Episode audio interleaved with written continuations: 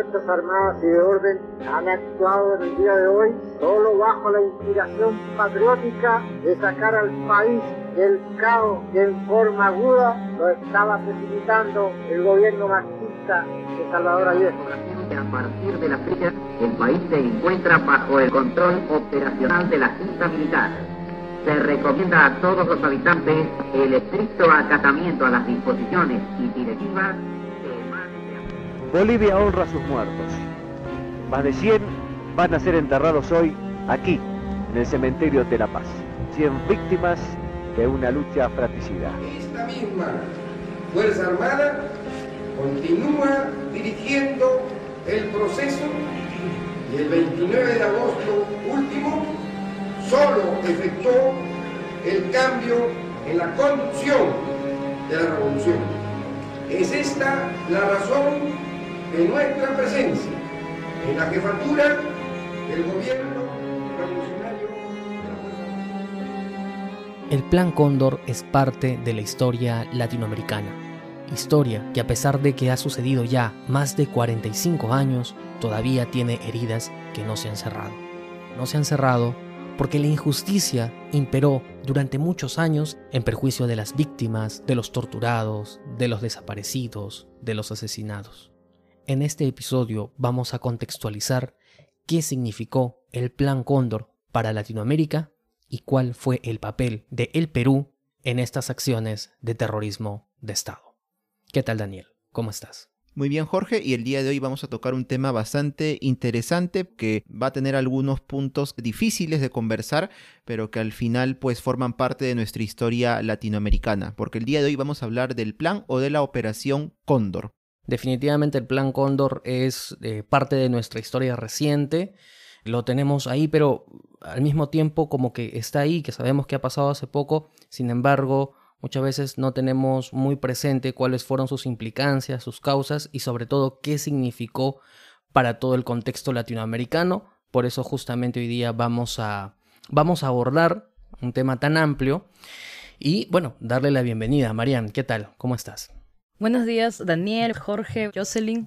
Es verdad, el día de hoy, bueno, nos hemos juntado para conversar sobre el plan Cóndor y creo que siempre es importante dar una vuelta, así sea, ¿no? Nuestra historia reciente, porque muchas veces en la historia, sea del Perú, sea de Latinoamérica, tenemos muchas cuestiones pendientes, ¿no? Muchas cuestiones no solucionadas que para eso justo están espacios como este, para reflexionar, para tener una postura crítica y, y creo que este tema tiene bastante potencial para ello, ¿no?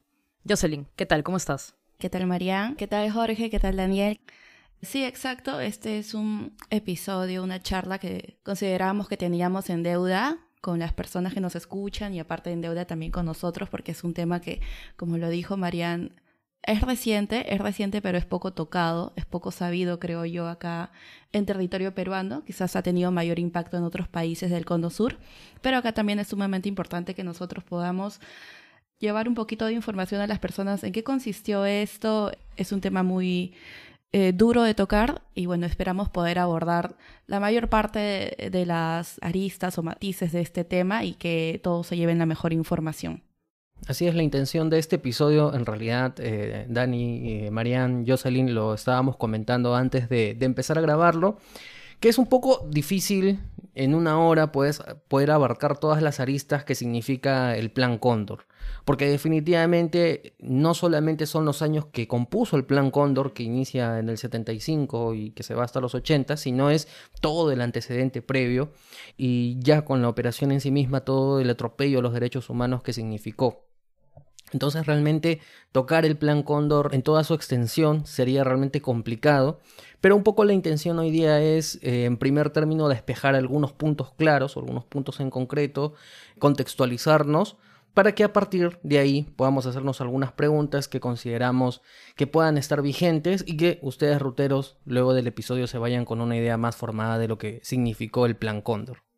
En realidad, pues es bastante como hemos dicho, complejo este tema y solamente para dar una pequeña intro así nada más rapidito, es, es increíble porque nosotros al menos conocemos de dictaduras actualmente aquí en nuestro contexto latinoamericano, sabemos lo que pasa en Venezuela, las atrocidades que ocurren en Nicaragua, pero el Plan Cóndor lo que involucra es una red de dictaduras, o sea, juntas todas y en donde pues en realidad la impunidad, la injusticia y los abusos que son propios de este tipo de gobiernos pues realmente a uno lo, llenan de escalofríos. Así que, bueno, el día de hoy a través justamente de hacer una, algunas reseñas acerca del plan Cóndor, también viendo algunos casos emblemáticos, diciéndonos algunas preguntas para el debate, como mencionó Jorge, pues vamos a intentar conversar acerca de este eh, importante, aunque triste evento de la historia de nuestro continente. Entonces, para conversar sobre ello, vamos a hablar sobre los antecedentes previos al inicio del Plan Cóndor.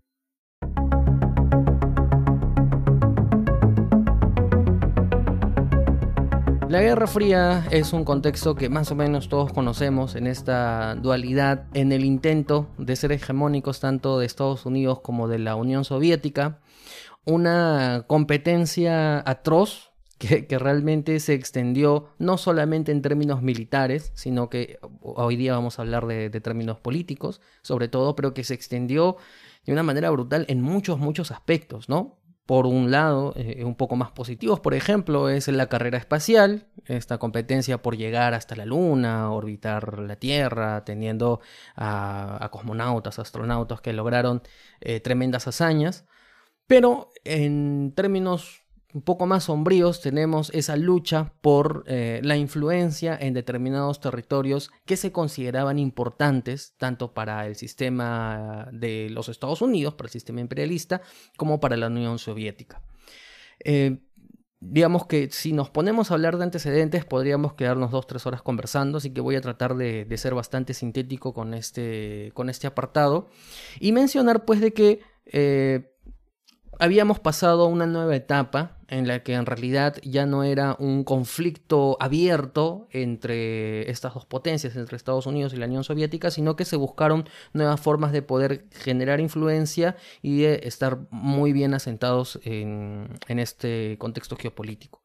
De esta forma no tenemos conflictos en el llamado primer mundo, no tenemos conflictos en las zonas aledañas, sino que tenemos conflictos en otras zonas como son, por ejemplo, determinados países de Asia o intervención latinoamericana aquí, no con guerras propiamente dichas, pero sí lo vamos a ver eh, con la intención de poder designar eh, y decidir cuáles son las autoridades que son más ventajosas para, eh, para el sistema norteamericano, sobre todo.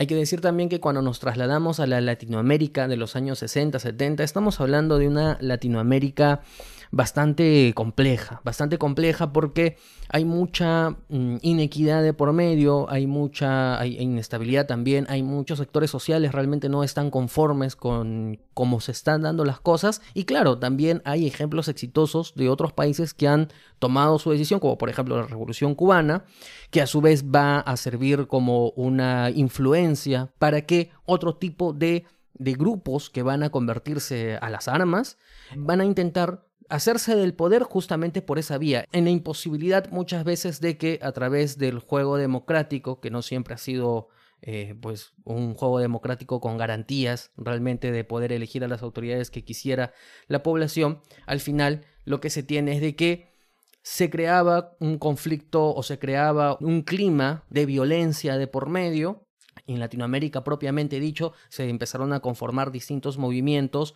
que empezaron a practicar la guerra de guerrillas en el intento justamente de poder torcer la mano del Estado que muchas veces y en algunos casos cuando nos cuando vamos a ver los gobiernos que estaban entonces en Latinoamérica eran gobiernos eh, alineados hacia el espectro político de la derecha y en muchos casos dictaduras no porque una de las cosas más comunes que encontramos pues en Latinoamérica de entonces son las dictaduras si hoy día eh, somos jóvenes aquí, ninguno de nosotros pasa de los 40 años, estamos sobre los 30 y algo, eh, pues realmente más allá del gobierno de Fujimori, pues los demás estamos viendo gobiernos que son democráticos, ¿no? Incluso en Latinoamérica vemos que se suceden los presidentes de distintas ideologías, cada uno en su propio contexto, pero se van sucediendo, con excepción de Venezuela, claro que lo tenemos ahí varios años.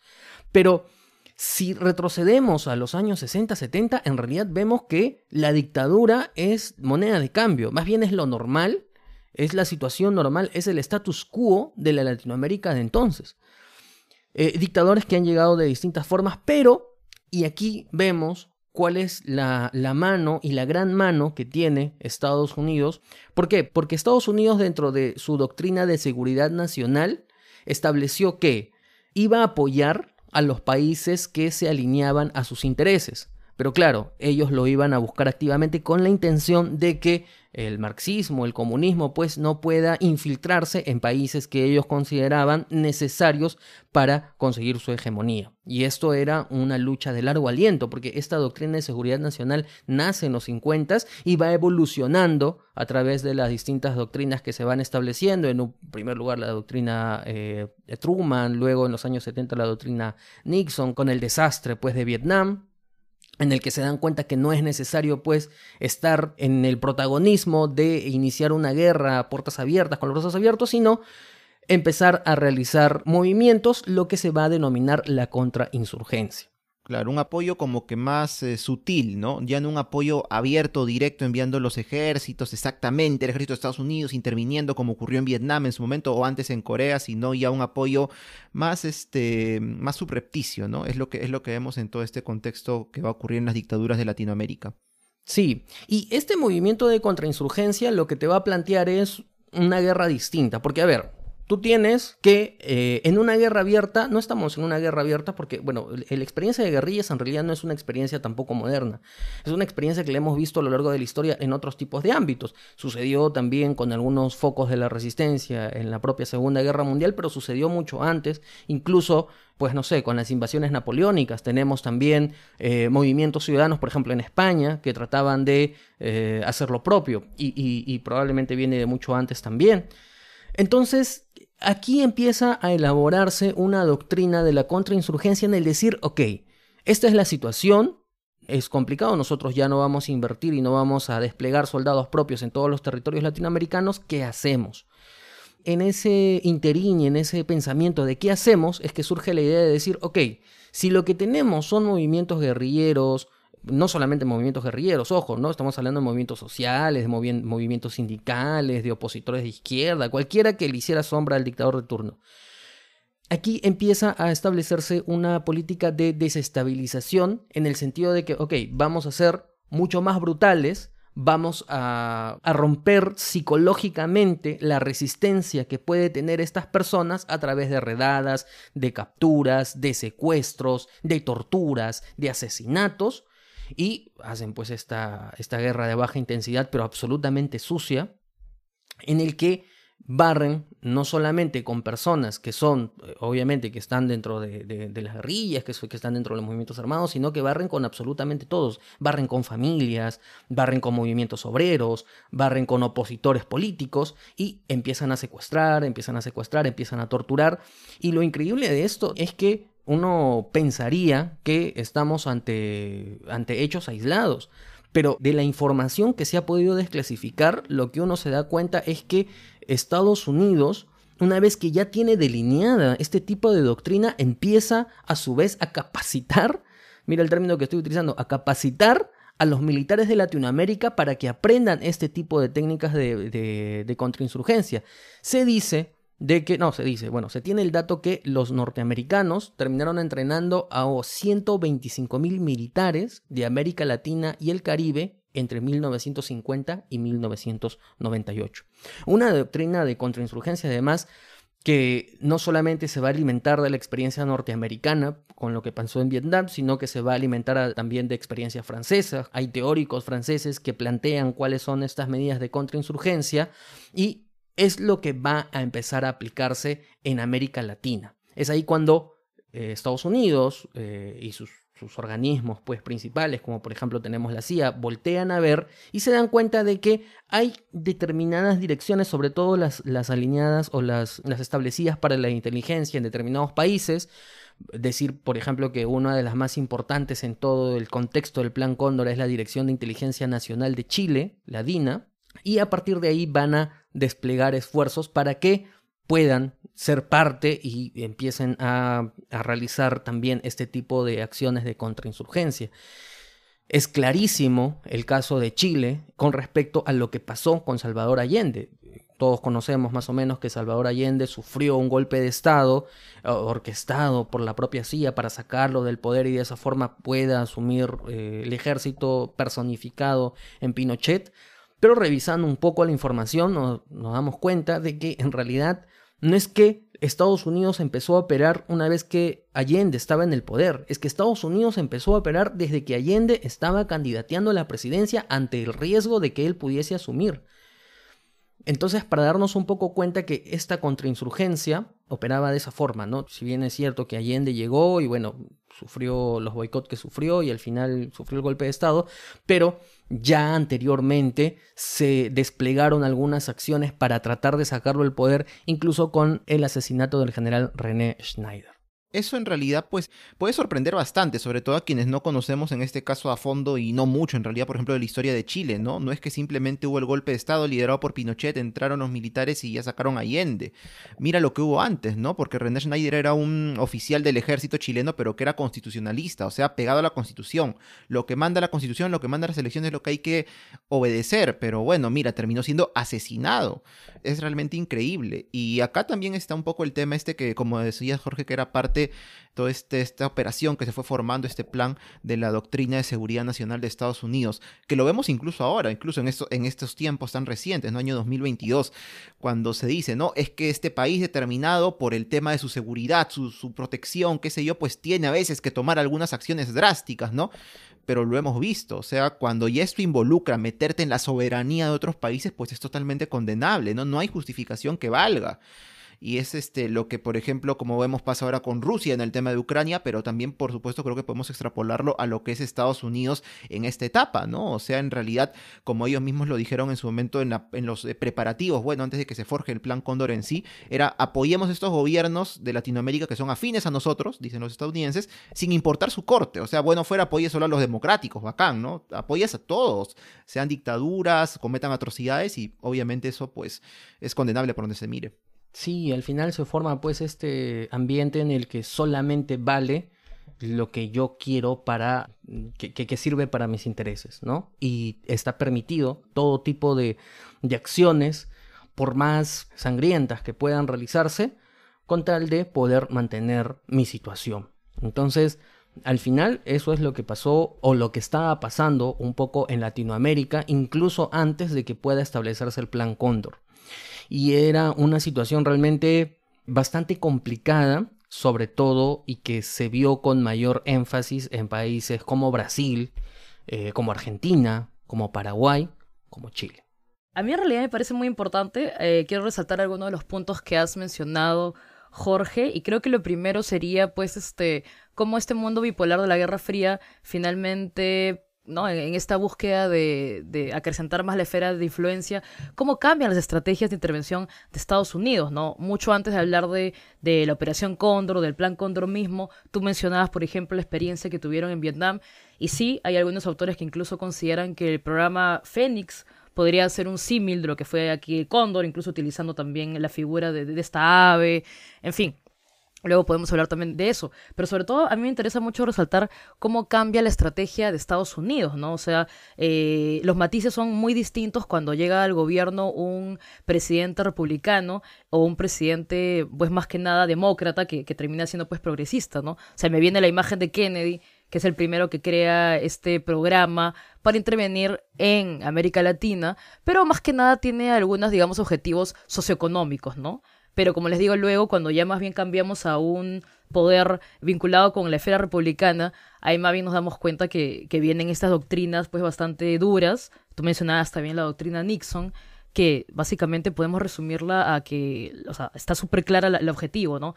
Tienen que involucrarse directamente los ejércitos de las propias naciones latinoamericanas, ¿no? Y finalmente, también el, eh, hay otro fenómeno que tú mencionas que es muy importante para entender Quizás no tanto el caso peruano, porque el caso peruano siempre parece sui generis, pero sí para entender el caso latinoamericano y ese proceso de militarización de los gobiernos, ¿no? Que, que quizás más adelante podamos concluir lamentablemente han afectado mucho la, eh, cómo se entiende la política en Sudamérica, ¿no? Eh, dándole a las Fuerzas Armadas quizás más bien la potestad de decidir cómo va a ser eh, la seguridad interior, ¿no? Justo lo que ustedes mencionaban, que es esta doctrina. Y lo ultimito, lo último, quería, justo acabas de decir algo y me, ha venido a la memoria el tema de, de Vladimiro Montesinos, uno de los ilustres, entre comillas, también personajes en fin, eh, condenables que también tuvieron esta formación, ¿no? Tú, nos hablabas pues de que habían sido formados por los Estados Unidos, el ejército de los Estados Unidos, y estamos hablando pues de la llamada comúnmente la escuelita de las Américas, ¿no? Que en realidad era el Instituto del Hemisferio Occidental para la Cooperación en Seguridad y que finalmente ese también era su objetivo, ¿no? Mucha gente se formó allí, muchos que estuvieron luego en las cabezas de, los gobiernos latinoamericanos, ¿no? Pero igual, igual tenemos más para hablar este, más adelante, solo quería como que hacer unos, como un, coger un resaltador en todas las cosas que nos habíamos nos habías comentado y ahí este también ponerle ahí un flashlight, ¿no? Para, para tener en cuenta.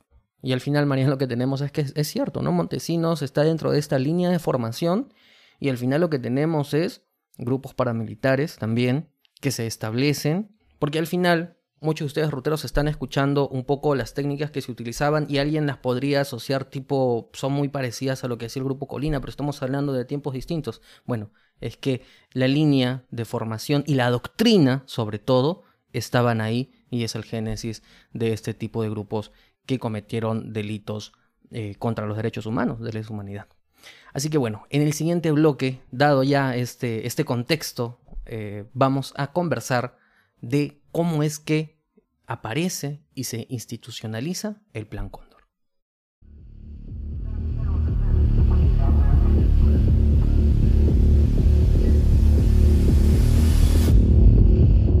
Vamos a hablar ahora acerca de cómo, no mucho cómo nace, sino cuáles son los preparativos, los antecedentes del Plan Cóndor.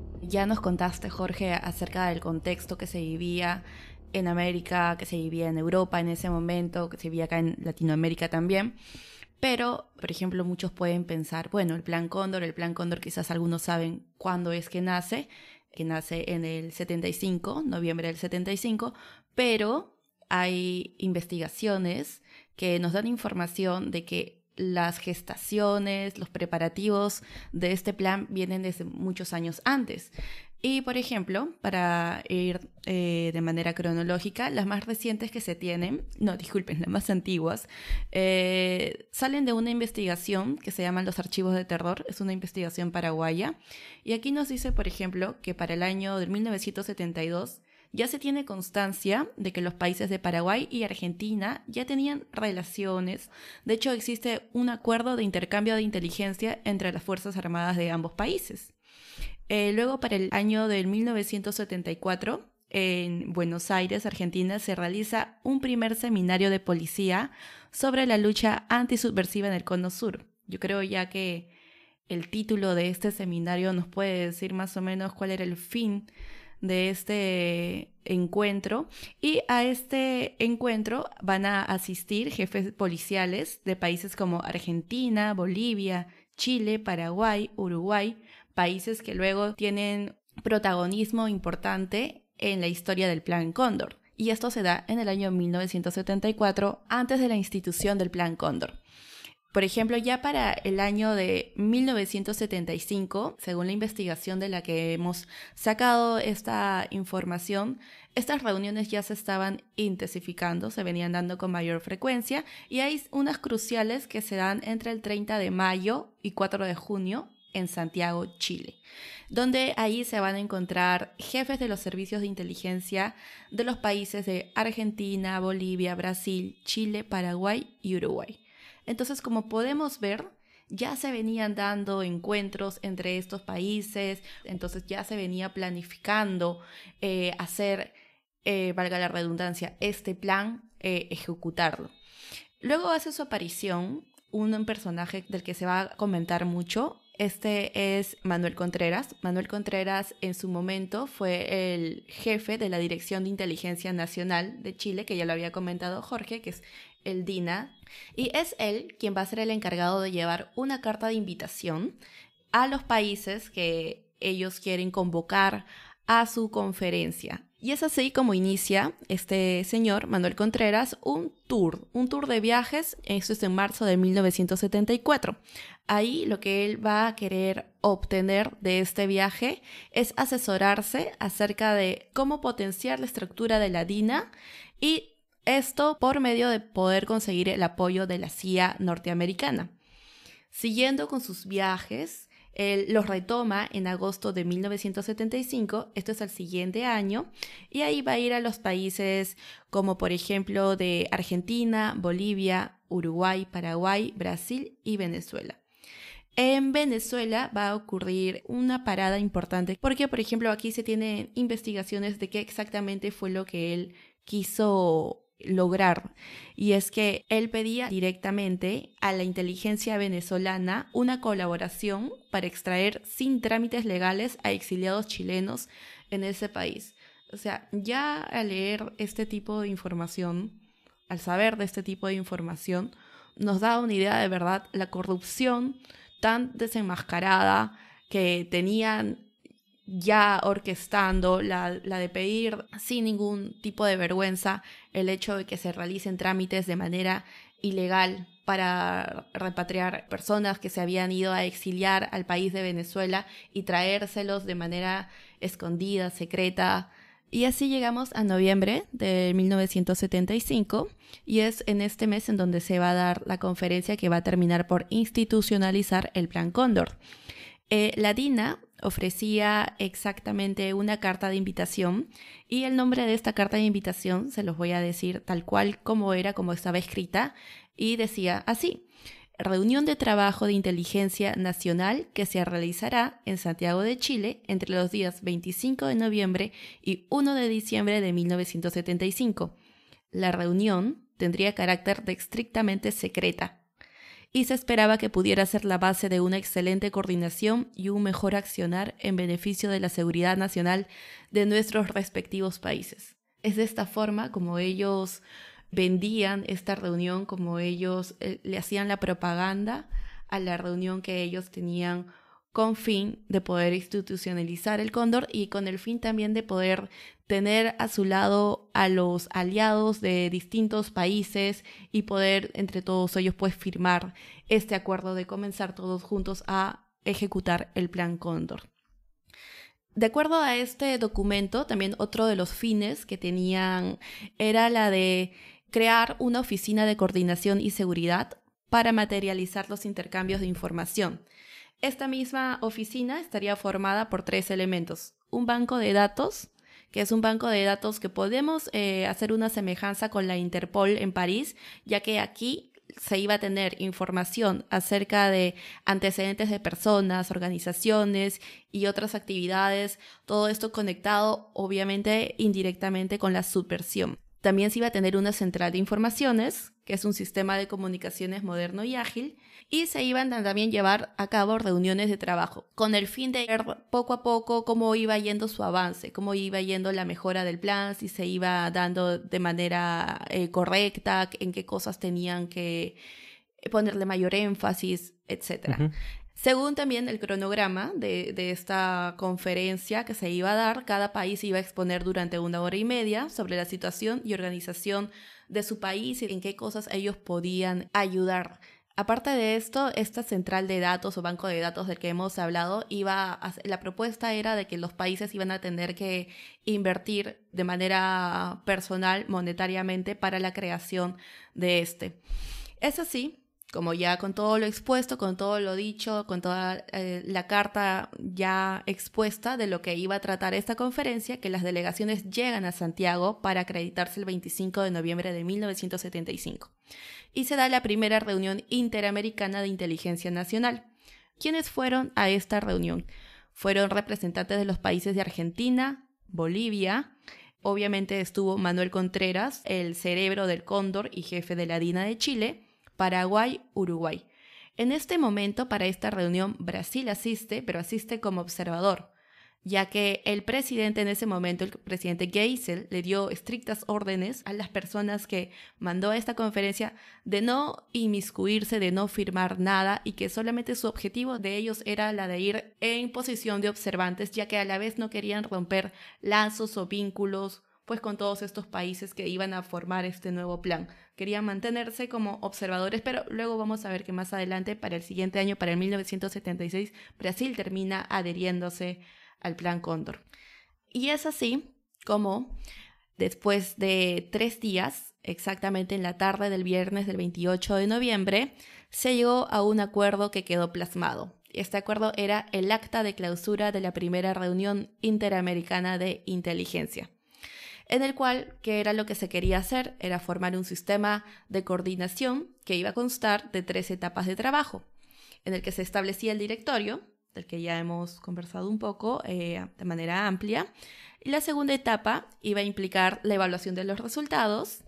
Y la tercera etapa y la última etapa sería la aprobación final del proyecto y la forma en la que la iban a dotar de fondos. Es en esta reunión también que surge el nombre del cóndor como eh, parte del título de este plan. Investigaciones dicen que en el acta de clausura se puede leer, les voy a decir exactamente, disculpen cómo se lee, es así. El presente organismo se denominará Cóndor, aprobado por unanimidad conforme sea la moción presentada por la delegación de Uruguay y en homenaje al país sede, al país sede que sería pues Chile. Lastimosamente, este eh, cóndor, este símbolo, este emblema, años posteriores y a la actualidad ahora ha pasado a ser que no ha pasado a ser nada que creo yo enorgullezca al país de Chile, más bien es un símbolo que les trae y les recuerda todos estos años oscuros en el que el Plan Cóndor ejerció terror sobre los ciudadanos, no solamente en Chile, sino en todos los países que hemos estado mencionando, Argentina, Uruguay, Paraguay, Brasil, en su momento Ecuador. Bueno, exactamente de esto es la forma en la que se venían orquestando reuniones entre las inteligencias de distintos países desde antes de 1975 y a la vez la forma en la que se organiza esta conferencia, este llamado, esta reunión para que finalmente se logre institucionalizar el plan Cóndor.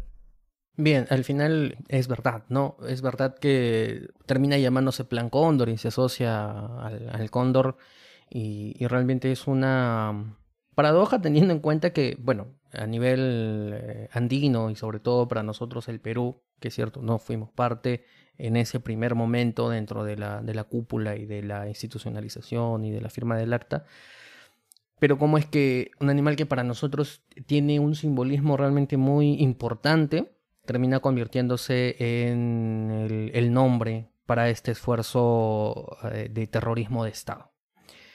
Así que bueno, de esta forma tenemos lo que significó la institucionalización del el Plan Cóndor. Pero esta institucionalización a su vez va a derivar, Daniel, en las medidas ya en concretas de cómo es que va a operar dentro del territorio latinoamericano. Sí, es que para entender en gran parte todo lo que involucró, lo que significó la operación o plan Cóndor, es necesario entender cómo es que se llevaron a cabo pues estos actos que fueron planeándose no solo en el año 75, sino desde antes. Y aquí hay una, una palabra que mencionó Jocelyn justamente, que es esta llamada lucha antisubversiva, que uno de repente buenas a primeras escucharía y diría, pero está bien, ¿no? Que un país tenga este tipo de operaciones, ¿no? Pero debemos entender en primer lugar y también muy corto que la palabra subversión en realidad tiene un concepto muy amplio amplio y que creo que ni siquiera está definido. Hay muchas este, eh, eh, definiciones, bueno, valga la redundancia que hay sobre el mismo. No es solamente cometer actos que ya pueden llegar o lindar con el terrorismo, no, para nada. También hay tipos de subversión que van incluso por el tema de no pagar impuestos, salir a protestar contra un gobierno ilegítimo. Todo eso involucra este tipo de, de palabra.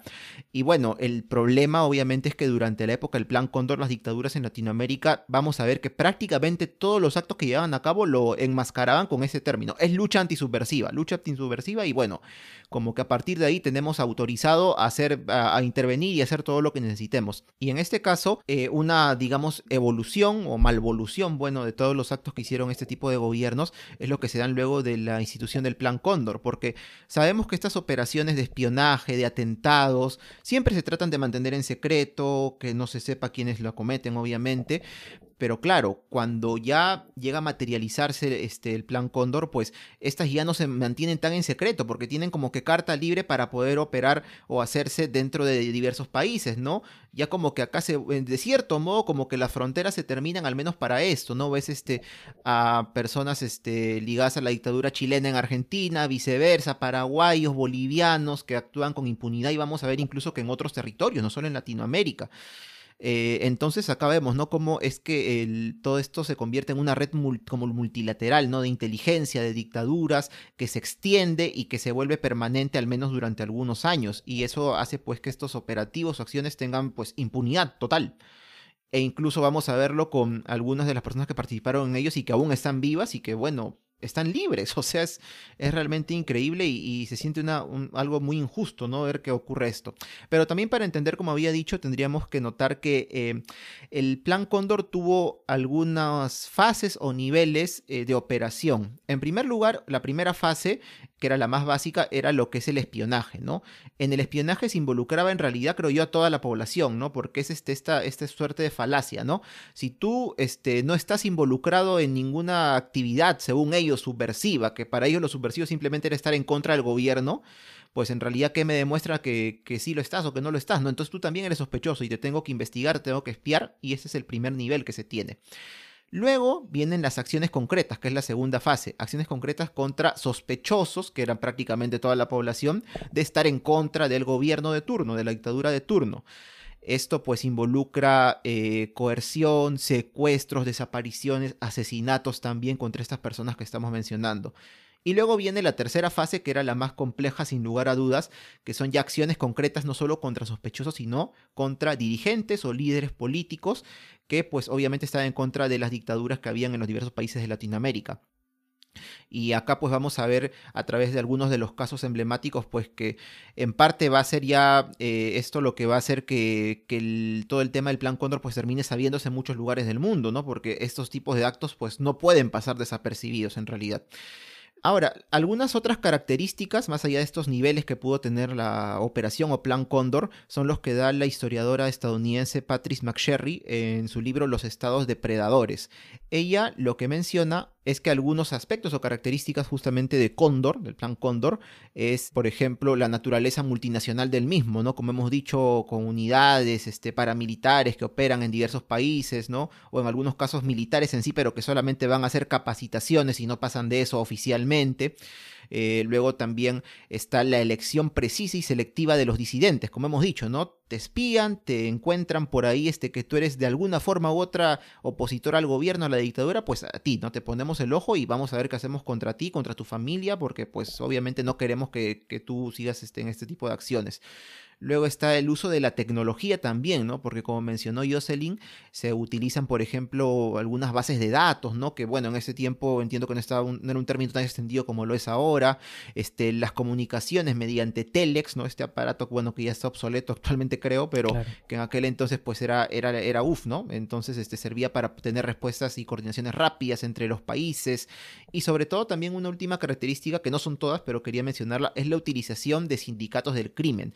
¿En qué sentido? Por ejemplo, en el caso específico de Chile, como ya se había mencionado antes, cuando Allende llega al poder, ya habían algunos grupos que estaban pues en contra de que esto ocurra, ¿no? Y se forman movimientos pues como uno llamado Patria y Libertad, que empiezan a cometer acciones pues este, ya prácticamente que son terroristas. Entonces estos cuando ya, en este caso en, Chile, en Chile específicamente Pinochet llega al poder y luego se institucionaliza el plan Cóndor, lo que se hace pues es contratar o, tener contacto con estas personas, ¿no? Con este, estos movimientos, no solo en Chile, sino también los hay en Argentina, los hay creo que en Bolivia, y bueno, para a partir de ellos pues como que contratarlos, digamos, para que ellos también puedan ejercer en sí la violencia, los asesinatos, las desapariciones, los secuestros. Entonces es algo que se utilizó, como vemos, sin ninguna clase de escrúpulo, ¿no? O sea, simplemente tú me vas a servir porque tú no estás en contra del gobierno, ¿no? Y como ya había mencionado, el llegar a la fase 3 o nivel 3 del plan Cóndor fue algo que pues terminó como que metiéndole una primera fase también de desestabilización a todas estas acciones. ¿Por qué? Porque uno de los casos más emblemáticos fue el asesinato en septiembre de 1976 de Orlando Letelier. Él fue un exministro y ex canciller chileno que vivía nada más y nada menos que en Washington, en la capital de Estados Unidos. Y hasta aquí llegaron pues los tentáculos del plan Cóndor. ¿En qué forma? En que un día de este mes y este año, septiembre del 76, se puso una bomba dentro del auto de este señor que estaba con, con una colaboradora que él tenía que se llamaba Ronnie Moffitt, junto con el esposo, perdón, de ella, se llama Michael Moffitt. Y bueno, en la capital, en plena capital de Estados Unidos, cerca de toda la sede de las embajadas, las sedes diplomáticas, estallan el auto y mueren casi todos. Solo Michael Moffitt se terminó salvando. Y claro, ¿no? Si bien la CIA y todos ellos quisieron pues como que encubrir, eh, echando el pato como siempre, ha sido un atentado de izquierda, ¿no? Que están fragmentados y, han, y han, atentado contra él. Al final pues esto llegó a tal punto porque obviamente atentar contra alguien en la capital de Estados Unidos no te pases, pues eso va a salir a la luz sí o sí. Se empiezan a hacer investigaciones y como que ahí se vuelve más complejo el accionar del plan Cóndor a través de este caso emblemático de este pues político chileno, ¿no? Que terminó muriendo simplemente por ser opositor al gobierno de Pinochet en este caso, una injusticia donde se vea. Otro caso, por ejemplo, relacionado a los políticos, es este, el asesinato de un expresidente de Bolivia, de Juan José Torres, que en junio del 76 es asesinado en Buenos Aires. Juan José Torres fue derrocado por Hugo Banzer, que instauró una dictadura de corte de derecha en Bolivia, que estuvo involucrada totalmente en el Plan Cóndor. Y bueno, eh, Juan José Torres termina yéndose a Argentina, o no sé si lo deportan o se exilia él mismo, pero termina asesinándolo también, ¿no? Y otro caso que a mí me llamó mucho la atención y que no tiene que ver en realidad con políticos ni, ni, nada de ellos, sin desmerecer pues las tragedias que sufrieron, es un caso de un abogado y fiscal uruguayo chileno llamado Anatole Larrabeiti. ¿Por qué traigo acá este caso? Porque él narra cómo es que cuando él tenía cuatro años, en el año 76, él vivía en Buenos Aires junto con sus padres y su hermana menor, terminan frente a él secuestrando a sus padres. Los secuestran, se los llevan, él nunca los vuelve a ver los, bueno, paramilitares que hicieron esto, las personas que hicieron esto, se los llevan a él y a su hermana en un avión, no creo que se los llevan a Uruguay primero, pero terminan en Chile, en Valparaíso, los sueltan ahí simplemente. Y bueno, tienen que empezar su vida de cero, estos pobres niños de cuatro años, o sea, y sin saber dónde están sus padres. Son adoptados por una familia chilena que ellos dicen, bueno, nos dieron mucho amor, nos criaron muy bien, afortunadamente pero al final ya con el tiempo pues terminaron sabiendo qué es lo que pasó realmente. Su abuela eh, sanguínea, digamos, se termina averiguando dónde estaban y ellos conocen toda la historia que hay detrás. Y este obviamente es uno de los no cientos, seguramente miles de casos que hubo de personas pues que, que, fueron secuestradas o asesinadas o desaparecidas simplemente por el hecho pues de no comulgar con el gobierno de turno, ¿no? Y miren la implicancia que tiene tienen familia, tienen hijos que al final pues quedan huérfanos o, niños también que desaparecieron, que es otro tema por el que también el plan Cóndor al final va a salir a la luz, ¿no? Este clase de delitos como la desaparición de niños que entiendo que en un contexto internacional pues no se puede dar, o sea, como que han llegado, si ya llegaron muy lejos, ahora peor, ¿no? Entonces, realmente, pues eh, vamos a encontrar igual en Internet muchísimos más casos, este, conocidos, no tan conocidos, pero que vamos a ver que igual nos pintan más o menos cómo es que se llevaban a cabo estas operaciones y toda la impunidad e injusticia que hay detrás de ellas. Porque como digo, este, al final muchas veces no, esto no llegó a tener ninguna clase de, de justicia, de condena, ¿no? Por ejemplo, y para cerrar solamente, en el caso de Orlando Letelier, uno de los principales implicados fue un agente estadounidense, pero que trabajaba para la DINA de Chile, que es Michael Tomley. Él fue investigado y todo, pero actualmente está libre. Le cambiaron la identidad en Estados Unidos y está libre. ¿Y qué? No pagó por el crimen. Realmente, pues, no es el único caso. En realidad hay muchos otros en los que vemos, pues, que al final, lamentablemente, incluso con el paso del tiempo, pues, la impunidad terminó campante, incluso en casos como estos, ¿no? Que son delitos de lesa humanidad. Y lo que tenemos es, como tú dices, ¿no? Incluso no se llega a saber la totalidad de las víctimas porque cifras en concreto existen algunas cifras, pero no tenemos cifras totales, ¿no? Es decir, no, son aproximadas. No, no, no existe todavía la capacidad de decir, ok, fueron tantos muertos, fueron tantos desaparecidos, realmente no se sabe. Y son heridas en Latinoamérica, en familias, en sociedades, en poblaciones que han quedado ahí, que han quedado ahí y que en muchos casos, mucho de, mucha de esta responsabilidad se termina encontrando casi de casualidad, como lo que pasó, por ejemplo, en Paraguay que en un tema eh, absolutamente, este, o sea, fue creo que en el 98, de pronto llega una llamada clandestina y dicen, oye, cuidado, ojo que en esta comisaría tal hay muchos documentos que pueden ser importantes. Van y es... Ah, en el 92. En el Ah, en el 92, perdón. Y es una serie de documentos que relacionan a autoridades paraguayas con lo que significó el Plan Cóndor. Que si no hubiese sido por eso, simplemente no hubiese nada para darnos un poco la idea de, por un lado, la eficiencia que tenían justamente estos grupos y, los, el, ejército y las oficinas de inteligencia pues, de los países implicados, el grado de eficiencia que tenían y realmente el desprecio por la vida que hubo en muchas eh, personas eh, por temas de ideas políticas, ¿no? Y además era un tema de que si bien en muchos casos no se había confirmado, se sabía pues que era algo que estaba sucediendo ahí y desafortunadamente si nos vamos a poner a buscar historias, pues vamos a encontrar muchas, muchas de ellas muy tristes de personas que todavía hasta el día de hoy no han aparecido. Así que bueno, esto es lo que fue a grandes rasgos el Plan Cóndor, las garras del Plan Cóndor en el contexto latinoamericano, pero en el siguiente bloque vamos a centrarnos en lo que pasó en el Perú. El expresidente Francisco Morales Bermúdez fue condenado a cadena perpetua. El Tribunal de Roma emitió la sentencia por la muerte de más de 20 ítalo-latinoamericanos en el marco del Plan Cóndor. La condena Para iniciar este bloque nos hacemos una pregunta, ¿no? Y es una pregunta un poco con la que dio origen a la necesidad de hacer este episodio. Y era, ¿por qué el Plan Cóndor en nuestro país no es debatido, no sé si no es estudiado, ahí Mariam nos va a hacer la precisión, pero digamos al menos no es debatido como se ve en otros países, ¿no? En Argentina, en Chile, son países que realmente se han interesado mucho en destapar todo lo que ocurrió. Entiendo que porque, bueno, fue la génesis ahí. Pero surge la pregunta, ¿no? ¿Cuáles fueron realmente las implicancias del Plan Cóndor en territorio patrio? ¿Qué nos cuentas, Mariam? Bueno, para dar respuesta a esta pregunta, creo que tenemos que lanzar o al menos hacer algunas, eh, señalar algunos datos, quizás un poco también del contexto, pero creo que podemos llegar a, al menos acercarnos un poco a contestar esta, esa problemática, ¿no? Bueno, en primer lugar, como bien ustedes ya han dejado bastante, de manera muy elocuente, bastante claro, se podría decir pues que Perú entra a sumarse muy tarde a la Operación Cóndor y también, digamos que dura poco tiempo vinculado eh, al Plan Cóndor, ¿no? Sobre todo porque si analizamos el gobierno de los 70s o incluso fines de los 60 tendríamos que hablar de Juan Velasco Alvarado, que definitivamente no estaba, a pesar de ser un gobierno autoritario, militar, no estaba en la misma sintonía, digamos, de las llamadas dictaduras del Cono Sur, ¿no? Como ustedes lo han mencionado. Claro.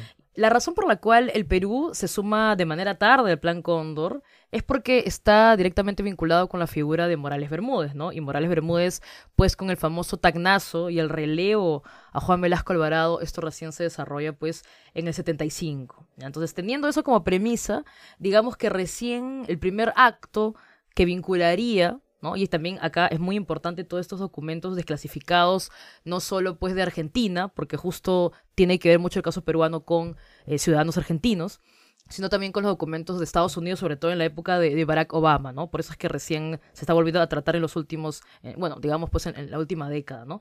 Entonces digamos que e, este evento que vincula es el... Em, por decir así, este primer vuelo del Cóndor, ¿no? que se registra en el Perú, es la desaparición del argentino Carlos Alberto Maguit, en 1977.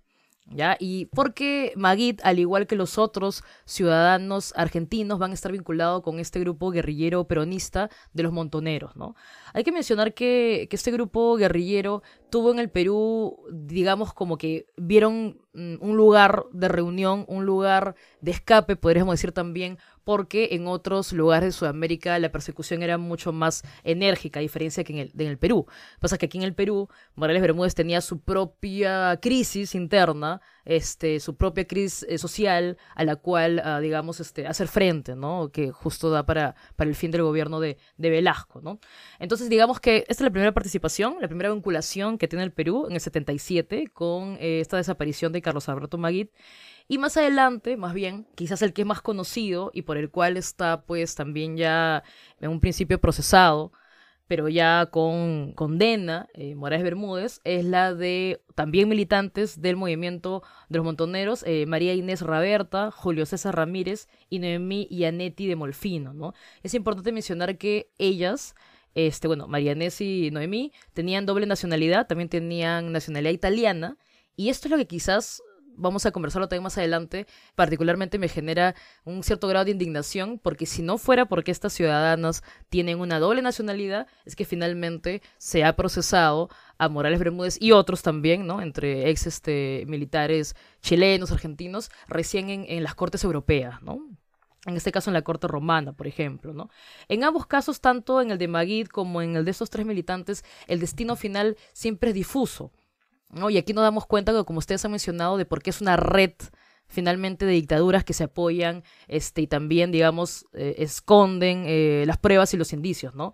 Y es porque, eh, por un lado, se menciona que simplemente en el Perú los tomaron prisioneros y luego hay dos versiones, ¿no? Una que fueron directamente a Argentina, otros que más bien lo dejaron en, en Bolivia, en Desaguadero, luego el gobierno boliviano simplemente digamos que no quiso hacerse cargo de eso también, y sabemos que ese gobierno también terminó derrocado. Así que digamos que esta es la participación más clara que se tiene.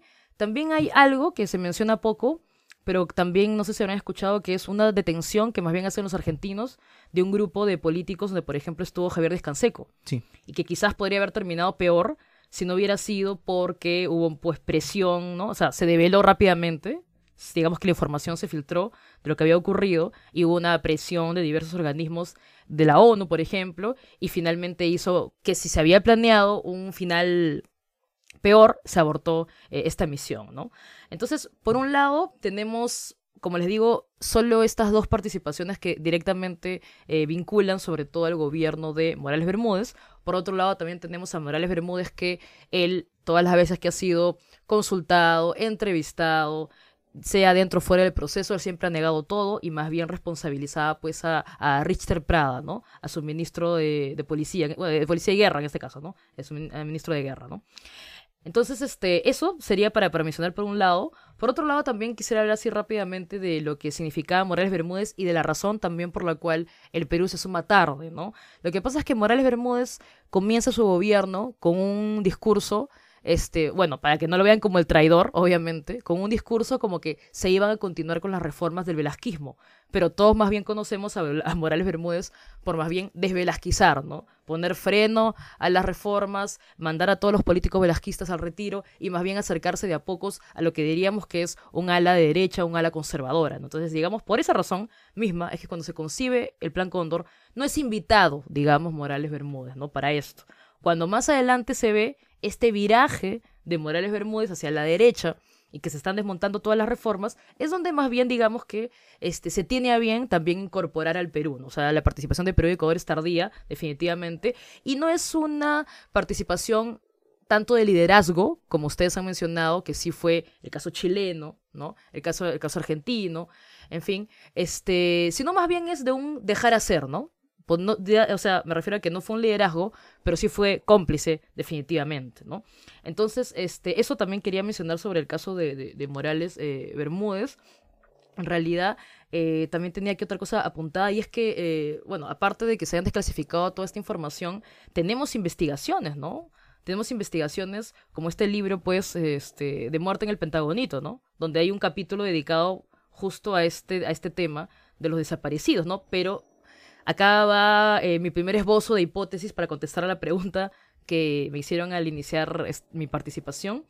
Y creo que ya nos ha quedado claro, espero que nos haya quedado claro, que aquí en el Perú, como en otras partes, hay una suerte de complicidad y de acuerdo en el cual el que va a dejar el gobierno, y eso no es de, no comienza con Morales Bermúdez, comienza de hace eh, décadas atrás, el que deja el gobierno, pues eh, busca garantías que no, bueno, de que no vaya a ser eh, investigado, de que no vaya a ser culpado en el gobierno que sigue.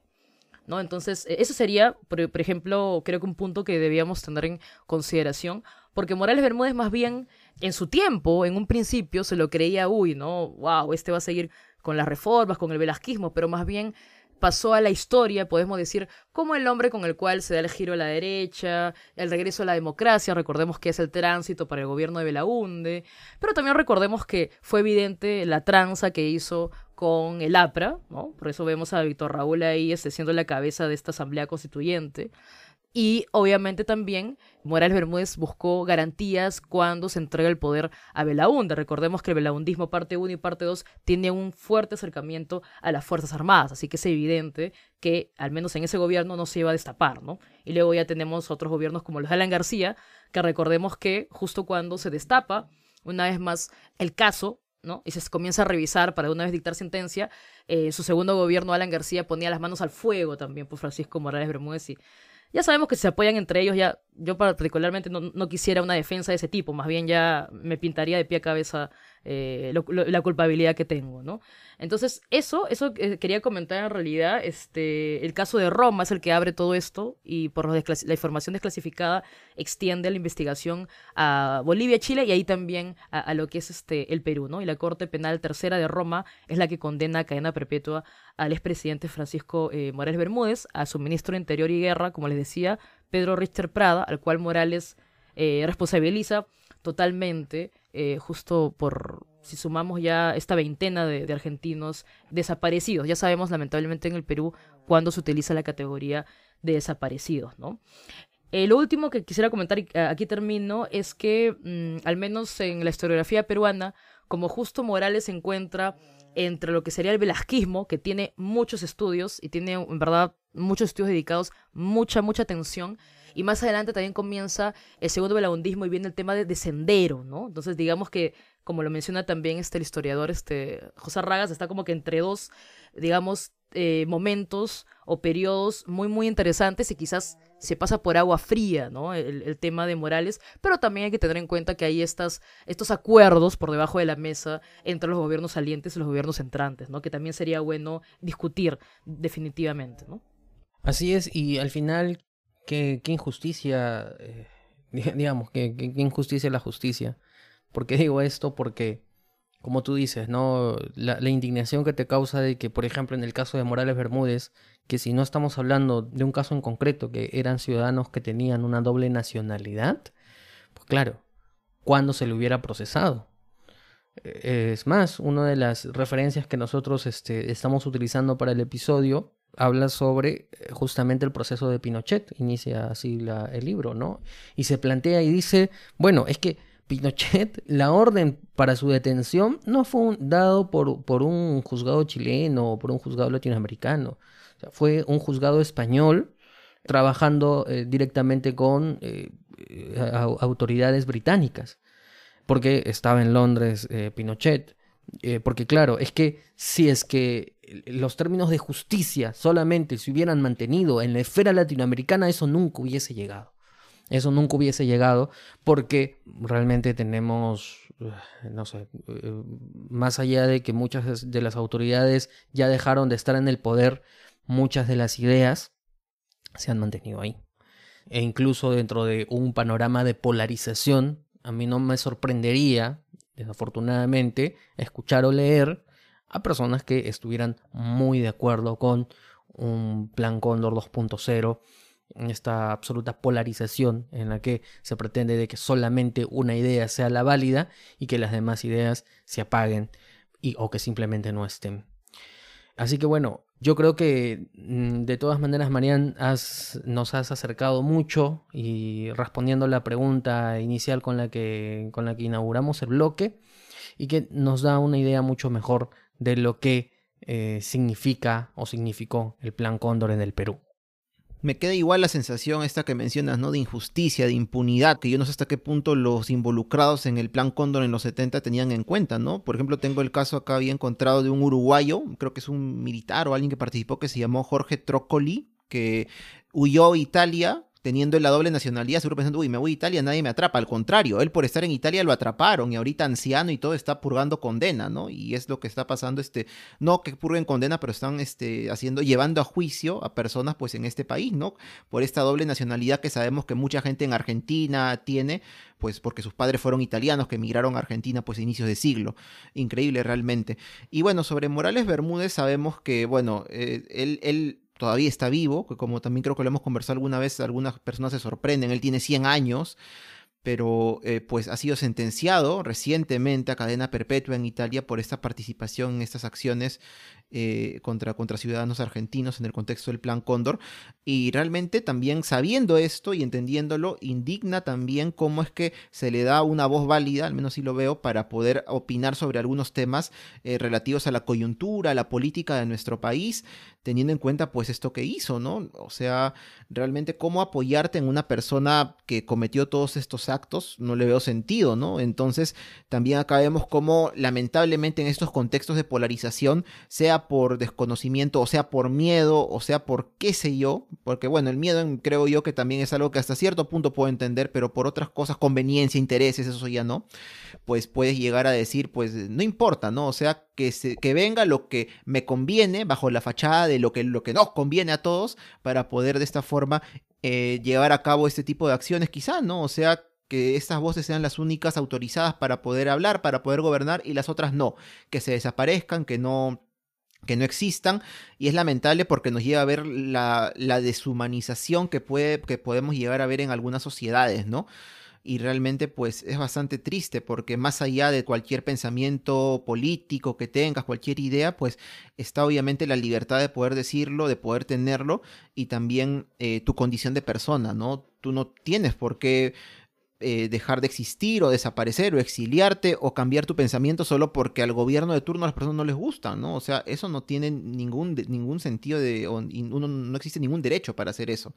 Así que realmente, pues, a través de esto, de esto que hemos podido conversar, creo yo que las cicatrices, las heridas que dejó abierto el Plan Cóndor en Latinoamérica todavía están abiertas y si bien en el Perú uno pensaría pues acá no ocurrió a tan gran escala, vemos que de alguna forma u otra esta suerte de pensamiento y deshumanización, porque no podrían darse lamentablemente, ojalá que no, pero pues no, no estamos exentos de ello, ¿no? Ni aquí ni en ningún otro país del mundo. Yo creo, Daniel, también que a veces se suele tergiversar un poco, eh, bueno, y para eso están los medios de comunicación, que a veces parece que cumplen el rol que deben y otras veces no, porque tú has mencionado algo muy cierto, ¿no? Que es que mucha gente no sabe en realidad o le llamaría la atención, bueno, primero que Morales Bermúdez esté vivo, pero después sobre todo que esté vinculado en esto, ¿no? O sea, la gente a lo mucho sabe que fue presidente en algún momento, pero ni por acá sabe exactamente qué, fue lo que hizo. Y también cuando se abrió otra vez lo de su sentencia, los medios no le dieron la cabida que debió dársele, ¿no? O sea, ¿por qué no aparecieron estos reportajes? ¿No? Ahí nos damos cuenta que todavía, definitivamente, pues, no, no quiero hablar de complots ni de boicots ni nada, pero es evidente que los medios de comunicación deciden eh, a quién, ¿no? Eh, santificar, a quién eh, condenar, y también me recuerda otra cosa, y esto es algo muy, bueno, que creo que estamos llegando también por allí. Ustedes han comentado a lo largo de los minutos previos el contexto del terrorismo de Estado, ¿no? Justo para poder leer un poco lo, lo de ahora, me encontré con un este, un escrito muy, muy pequeñito de la historiadora Cecilia Méndez, que justo ella nos invitaba a, comprender el, mismo término del terrorismo, ¿no? Y también hablando, como les decía, de, los periodistas, no sé si recuerdan lo que pasó con, con el canciller Héctor Béjar. Que, que, trataron justo de demostrar que él había sido, pues, este, o sea, comenzaron a, mostrar, las, descontextualizaron las declaraciones que él había dado cuando él menciona que el terrorismo comenzó antes de Sendero Luminoso. Y también había una cosa, ¿no? Nuestra memoria es muy selectiva porque decimos sendero luminoso es terrorismo, pero no nos ponemos a pensar que en, realidad el término terrorismo, que podríamos llevarlo incluso pues a la época de la Revolución Francesa, el gobierno del terror, etcétera, etcétera, se trae aquí pues en el siglo XX y que antes del terrorismo conocerse como Sendero Luminoso, el MRTA, existe un terrorismo de Estado, como bien lo ha mencionado, y el mejor ejemplo es el Plan Cóndor, ¿no? Entonces, eh, definitivamente creo que, que, aquí los medios de comunicación no han hecho su trabajo, bueno, también quizás los historiadores, por nuestra parte, algún mea culpa, se interesaron poco, y también hay una, lo, último también creo que, que tú mencionaste que el, este expresidente tiene 100 años, es también otra cosa que se lleva al debate, ¿no? Alguien por su edad debería ir a la cárcel. No sé si se han dado cuenta que muchas veces también se utiliza ese argumento, ¿no? que, que no, no se lo lleva a la cárcel porque, porque está enfermo. Y, y, esto, y es por completamente desviar por completo la atención y el discurso donde debe ir en realidad, ¿no? O sea, ustedes comentaron lo de Pinochet. Y Pinochet, cuando fallece, creo que faltaron como 300 cargos más, quedaron ahí, ¿no? Por discutirse. O sea, entonces, entonces que creo que al menos este, cuando uno habla de estos temas, y bueno, hemos tratado de hacerlo al día de hoy con el contexto, un poco, pero sobre todo también de una mirada crítica. No creo que es importante, no hay que tener tampoco mucho temor en utilizar ciertas categorías, siempre contextualizándolas, ¿no? Y nunca más bien tratando de transgiversar o, poner una ideología ahí quizás este, detrás, ¿no? Y dentro de esa línea de lo que estaban conversando hace un momento, como dijo Dani, acerca de, eh, bueno, los años de terror que vivieron muchas personas, como las fronteras geográficas de los países desaparecieron, más bien se volvieron ideológicas. Y, por ejemplo, eh, durante la investigación me topé con algunos archivos de muchas personas. Hemos hablado acerca de que hubieron persecuciones políticas a líderes opositores o personas que podían generar una amenaza a los gobiernos de turno, a los dictadores, pero hubieron muchos casos, muchos, muchísimos casos de personas que eran totalmente inocentes, civiles que no tenían absolutamente nada que ver con lo que se estaba o por lo que se quería pelear, que pudo haber sido definitivamente cualquier persona que no tenía ningún tipo de relación con esto y que a pesar de ello fueron secuestradas, desaparecidas, torturadas y al día de hoy, por ejemplo, ya muchas personas empiezan a dar sus testimonios de acerca de las torturas de las que fueron víctimas. Algunas callan por la vergüenza porque el horror de la magnitud de las torturas es muchas veces indescriptible para ellos, pero otras personas están alzando su voz. Y para no generar el morbo, no voy a contar acerca exactamente de las torturas que se les implicaban, pero creo que pueden ir a internet, pueden buscarlo y de verdad es escalofriante, es muy sanguinario la forma en la que se les trataba y son muy pocos, son muy pocos casos creo de aquellos que han podido sobrevivir, pero igual hasta el día de hoy es sorprendente porque nos ponemos a reflexionar y todo esto ha sucedido hace menos de 50 años, hace 45 años aproximadamente, entonces todas estas personas que han sido víctimas de estos abusos, sus hijos, muchos de ellos aún siguen vivos y siguen con traumas que van los van a perseguir de por vida. por ejemplo, de lo que hablaban de los niños desaparecidos, los huérfanos también es un tema que está abierto hasta el día de hoy. Y bueno, obviamente se supone que lo que se trata, a lo que se trata de llegar también es a la de crear en la memoria de las personas un espacio para que esto no sea olvidado fácilmente y para que, como Marian dijo en algún episodio, los peruanos no tenemos memoria histórica, entonces es importante mantener vigente los sucesos que no se han dado hace mucho tiempo, el Plan Cóndor y a todas las víctimas y todas las cicatrices que siguen abiertas en la región. Sí, Jocelyn, eh, efectivamente son cicatrices abiertas, hay mucha impunidad de por medio, hay muchas víctimas que ha dejado este tipo de acciones de terrorismo de Estado y calza con la pregunta que se hacía Marian respecto a que, claro, ¿por qué nos desviamos siempre de la discusión y terminamos, en vez de, de, cuestionarnos, de debatir, de tratar de explorar todo lo que significó eh, este tipo de, acciones contra insurgentes, nos dedicamos y decimos, ah, no, pero es que claro, es un señor que ya tiene casi 100 años, ¿no? Entonces ya no, no pasa nada, ¿no? E incluso es sujeto de no sé, de, todavía se le considera una persona válida para opinar sobre temas políticos del país, teniendo en cuenta los antecedentes que ha realizado y de cómo se permitió que estas acciones pudiesen suceder, tal y como también lo mencionaba Jocelyn. Entonces, ahí realmente nos damos cuenta de que efectivamente memoria histórica es algo que no tenemos, o que, si tenemos, todavía es muy limitada, y sobre todo por muchos intereses también, hay una eh, selección, ¿no? Selección de qué es lo que sí tienes que recordar y qué es lo que no tienes que recordar, ¿no? Y ese intento también eh, de muchos sectores de tratar de reescribir la historia para que se ajuste mejor a tus propósitos. Y esa es una de las cosas en las que, con las que este podcast intenta brindar luces para que esto no siga ocurriendo. Con lo que estamos hablando ahorita, disculpa que traiga este tema que de repente va a causar controversia, pero algo que está pasando ahora, que creo que tiene una semejanza ahí, es el indulto a Alberto Fujimori. Creo que es común escuchar también a personas decir, pero bueno, ¿qué pasa? Ya es un hombre mayor, ya está cerca de la muerte, está enfermo, déjalo que pase tiempo con su familia. Entonces vemos este tipo de opiniones y mm, en lo personal a veces creo que muchas personas van a quizás eh, concordar conmigo y es, pero ¿y qué pasa con todos los familiares, las víctimas de las personas? Todos los casos que están ahí, toda la información que hay, es decir, es un poco increíble a veces estas cosas que uno escucha pero sí, tiene mucha semejanza con lo que estaban hablando ahora de Morales Bermúdez, en su momento Pinochet, y ahorita mismo lo estamos viviendo acá en Perú.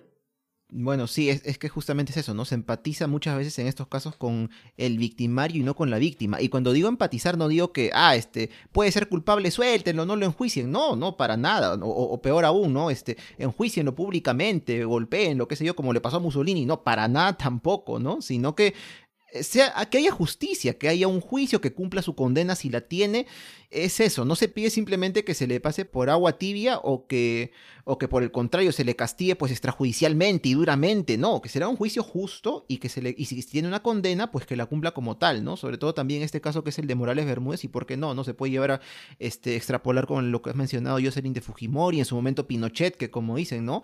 Él fue encarcelado o, arrestado cuando tenía casi 90 años y eso no fue ningún motivo o excusa para no hacerlo porque al final de cuentas, pues la justicia a veces tiene, a veces tarda, pero bueno, cuando llega, pues tienes que asumirla como tal. Sí, eh, empatizar con el enemigo en vez de las víctimas. Y al final uno se pregunta cuáles son los límites de la justicia, qué es lo que realmente abarca la justicia. Porque bueno, eh, Jocelyn, el tema que trae esa colación en realidad es un tema muy actual para cuando estamos grabando este episodio, que lo estamos grabando un 26 de marzo del 2022. Y realmente nos hace reflexionar ¿qué tan maleable puede ser la justicia en base a términos políticos? ¿No? Porque, digamos, la libertad de Fujimori no es un debate de ahora, es un debate que se ha sucedido durante los últimos años y le valió este, el, cargo de la presidencia al propio Kuczynski. Entonces, al final ya no se discute sobre lo importante, ¿no? No se discute sobre los delitos de lesa humanidad, no se discute sobre los delitos que se cometieron durante su autocracia o dictadura, dependiendo de la arista de cómo lo veamos, sino se discute sobre temas terceros, ¿no? Temas terceros de la edad, de la salud, que además ni siquiera es algo que esté completamente comprobado. Y luego, aprovechando eso, se empieza a escribir la posverdad, ¿no? Y se dice, no, es que, que eh, esterilizaciones forzadas, eso no existieron. ¿Cómo es posible? Eso nunca existió, eso no es delito. Entonces, una vez más, redundamos y volvemos a caer en el tema de que nos falta un poco de memoria histórica. Y esto no es eh, hablar de, posturas políticas, es hablar de historia, porque son hechos que sucedieron. Entonces, bueno, es un punto ahí como para cuestionarse. Y al final lo que nos lleva a, a, ver es que el plan Cóndor puede traernos a situaciones también muy actuales. Si te gusta nuestro podcast y te gusta recorrer junto a nosotros por las rutas de la curiosidad, te invitamos a apoyarnos en nuestro Patreon. Patreon es una plataforma que permite colaborar directamente con productores y artistas. En nuestro caso, nos ayudará a seguir generando contenido histórico y cultural. Puedes encontrarnos en patreon.com slash por las rutas de la curiosidad. Y bien, hemos llegado de esta manera al final de este episodio de Por las Rutas de la Curiosidad. Muchas gracias Mariam, Jocelyn, Jorge por estar aquí con nosotros, por conversar, debatir acerca de este importante, triste, complejo tema, pero que como vemos pues tiene que estar vigente para poder mantener esa memoria histórica no solo a nivel nacional, sino también de identidad latinoamericana que podemos tener. Y bien Jorge, coméntanos, ¿dónde pueden escuchar los ruteros este podcast? Nuestro podcast pueden escucharlo en la página web porlasrutas.com hay que decirte que estamos estrenando un buscador. Ya la página web cuenta con un buscador para que ustedes pongan las palabras claves. Somos Google, somos Google. Y inmediatamente les va a salir todos los episodios en los que alguna vez hemos tocado, no sé, incas. Les va a salir todos los episodios que tengan que ver con los incas y con todos los temas. Así que una herramienta súper útil. Pueden escucharnos también en Spotify, Evox, Apple Podcast. Si nos escuchan en Spotify, no se olviden de dejarnos su valoración en el aplicativo móvil. También, Daniel, pueden seguirnos en nuestras redes sociales. Nos encuentran en Facebook e Instagram como Por las Rutas de la Curiosidad, en Twitter como arroba por las rutas 1, en TikTok como arroba por las rutas y a nosotros nos encuentran en nuestras cuentas personales. En Twitter me encuentran a mí como Daniel Tucto en el arroba datransporter-abajo, con D, datransporter-abajo. Y a mí me encuentran como arroba jcoco2515 en Twitter.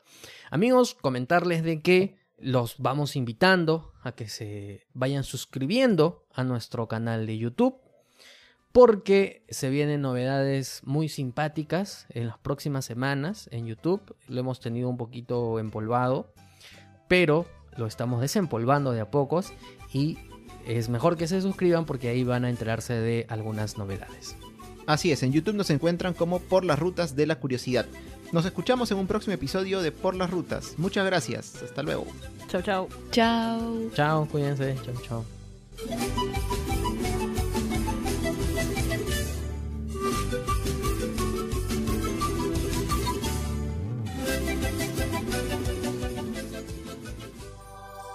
Este podcast es producido por El Taller de la Curiosidad.